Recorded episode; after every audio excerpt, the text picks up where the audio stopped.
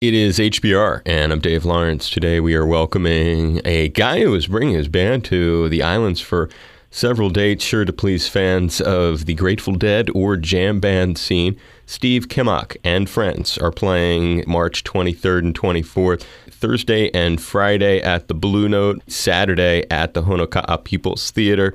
And Steve has played with everyone from Keith and Donna, Jean Godchaux, Bay Area psychedelic rocker Zero, Bobby Weir's Kingfish, Merl Saunders in the Rainforest Band. It's like a who's who of people connected to the dead or who have been in the dead. Phil Lesh and friends to the other ones, Rhythm Devils, the band with the drummers, Bobby Weir's Rat Dog. This is just some of his many associations. We're welcoming him uh, for yet another association, and that is our guest on HPR's All Things Considered. Aloha and mahalo, Steve. Hi, Dave. Great to have you on board, and thank you for taking some time for us today. My pleasure. Before we get into this incredible history that you've got, paint a little picture of who's coming and what we can expect. My old buddy Bobby Vega on Fender bass, Jeff Chimenti on the keyboards, Wally Ingram on the drums. And then, how about the songs? With a background like yours, I can imagine you're drawing from all kinds of sources. There's obviously a couple of or Garcia related things in there, a bunch of my own music.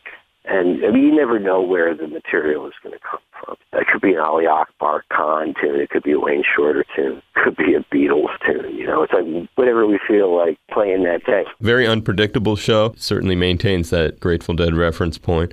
Anybody who's uh, had any familiarity with your work or taking a look at your background, clearly the Dead has factored big into it. When were you first exposed to them? Maybe early in high school or something like that. Friends would play it or people would be at parties and put it on and I didn't get it. Just it didn't make any sense to me. The people didn't make any sense to me.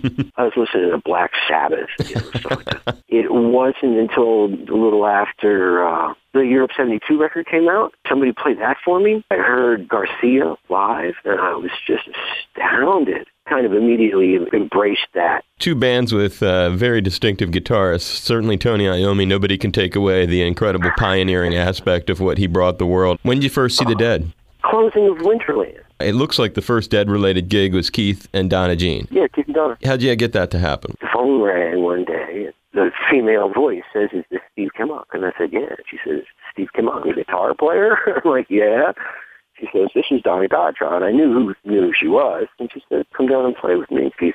So off I went to the great consternation of the jazz players that I was hanging out with at the time. When did you first get the opportunity to meet Jerry Garcia, who I have read considered you to be a, a guitar player he really appreciated? Well, you know, while I was playing with Keith and Donna, some of that playing we did at the Old Grateful Dead studio, which is a club front. I met him there. We sat and played about, talked about stuff and guitars. That was cool. And he says, well, play me something, like, what are you into? And so I start playing the jazz chords. He makes this look and he rolls the eyes and he goes, elevator music, you know. And having started with the late Keith Godchaux as your first dead man, you meet Jerry. How did you hook up with Bobby Weir? I was offered an audition for Kingfish. It was kind of a one-off show, you know, maybe one or two shows or something like that.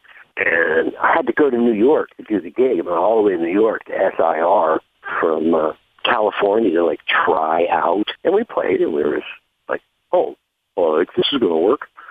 So we've been uh, sparring ever since. Yeah, and he's and still enjoying it. There's and there's there's there's some more of that coming up. I like working with that guy, and he's always got. There's always so much good music around it. You know? you're very lucky you've had a, a lot of experience with him and as you said still still more to come when you look at all these cats and uh, you've gotten to uh, end up working with phil and in the other ones as well i guess i saw you with the other ones you were, must have been did you do the tour in 2000 where you guys ended up in boston at the fleet center you had ziggy marley opening Yeah. that was fun Yeah. that was a uh, was fun. what, what's your fa- do you have favorites of, of any of those experiences they're all such different ensembles but some of the characters are familiar Well, the Phil and Friends thing, more than any of those other bands or projects or whatever, it, it could be very different people at different times. In hindsight, maybe the best of those was the one we did with with the Phish guys at uh, Warfield. I, I thought that was a really good one. How much time did you get to spend with Jerry, and were are there any enduring memories? Oh, have time for a story? Yes, we do. Okay. To start off, let me just say I, I didn't spend an awful lot of time with the guy. It was abundantly clear to me that he was overpeopled and did not need one more person knocking on his door because, you know, even at that point, if somebody was calling him up, you know, it was like, hey, can you do something for me? I'll do a little brown nose and then you'll fix something for me, that kind of thing, you know. It's like, it just bugged me extent to which he was just like surrounded by nut magnet, basically. Right. Anyway, somewhere back in the 80s, there was this Soviet American Walk for Peace.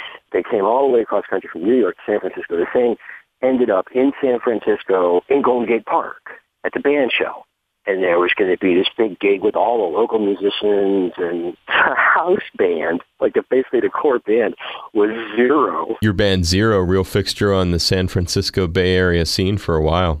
Anyway, Garcia is supposed to play. So we're up there playing, and out of nowhere, man, the entire place goes nuts with applause, and I'm looking around going, what the hell happened? And I look to the back of the band shell, these steps coming down, and Garcia has just appeared walking down the stairs with the guitar, and they're going really slow. Every step they take, people are applauding louder and louder as they get to the stage. Finally makes it to the stage, on the opposite side of the stage from me, and walks all the way across the stage with his guitar in his hand, Jerry Garcia, right? And his amp is right next to mine. So he walks all the way over to me, starts to plug in his guitar, and the stage manager comes up and says, oh no, man, one more song before Gary, after this giant, laborious entrance, right? So Jerry's supposed to leave the stage. and his idea of leaving the stage is to walk the three steps from his amp to the other side of my amp and stand there with his guitar. So we have to play this one more tune. And then Jerry's supposed to come up. And so he walks past me and plug his amp in again. And he looks at me with this little smile and he says, hey, hey man, don't make me look bad, okay? and like after all of that, the little voice and the humility and kind of self-effacing nature of the thing completely broke the ice in that case with Jerry. He just knew what to say. Just one little funny, you know, quip, and it's like, bam, the whole thing was set right. On stage together. Yeah, it was. It was, it was it was neat. Steve Kimock coming with Steve Kimock and friends, and that's going to be on Thursday the 23rd, Friday the 24th at the Blue Note, Saturday 25th over at the Honoka'a People's Theater. And maybe we'll come down, hang with you while you're in town at the Blue Note, record a little thing. Absolutely come down, man. Hoping that you travel safe. Appreciate you being on ATC Great. with us too, man. My pleasure, and thank you very much for the support. Aloha, this is Steve Kimock, and don't even think about touching that dial because you're listening to my good friend Dave Lawrence.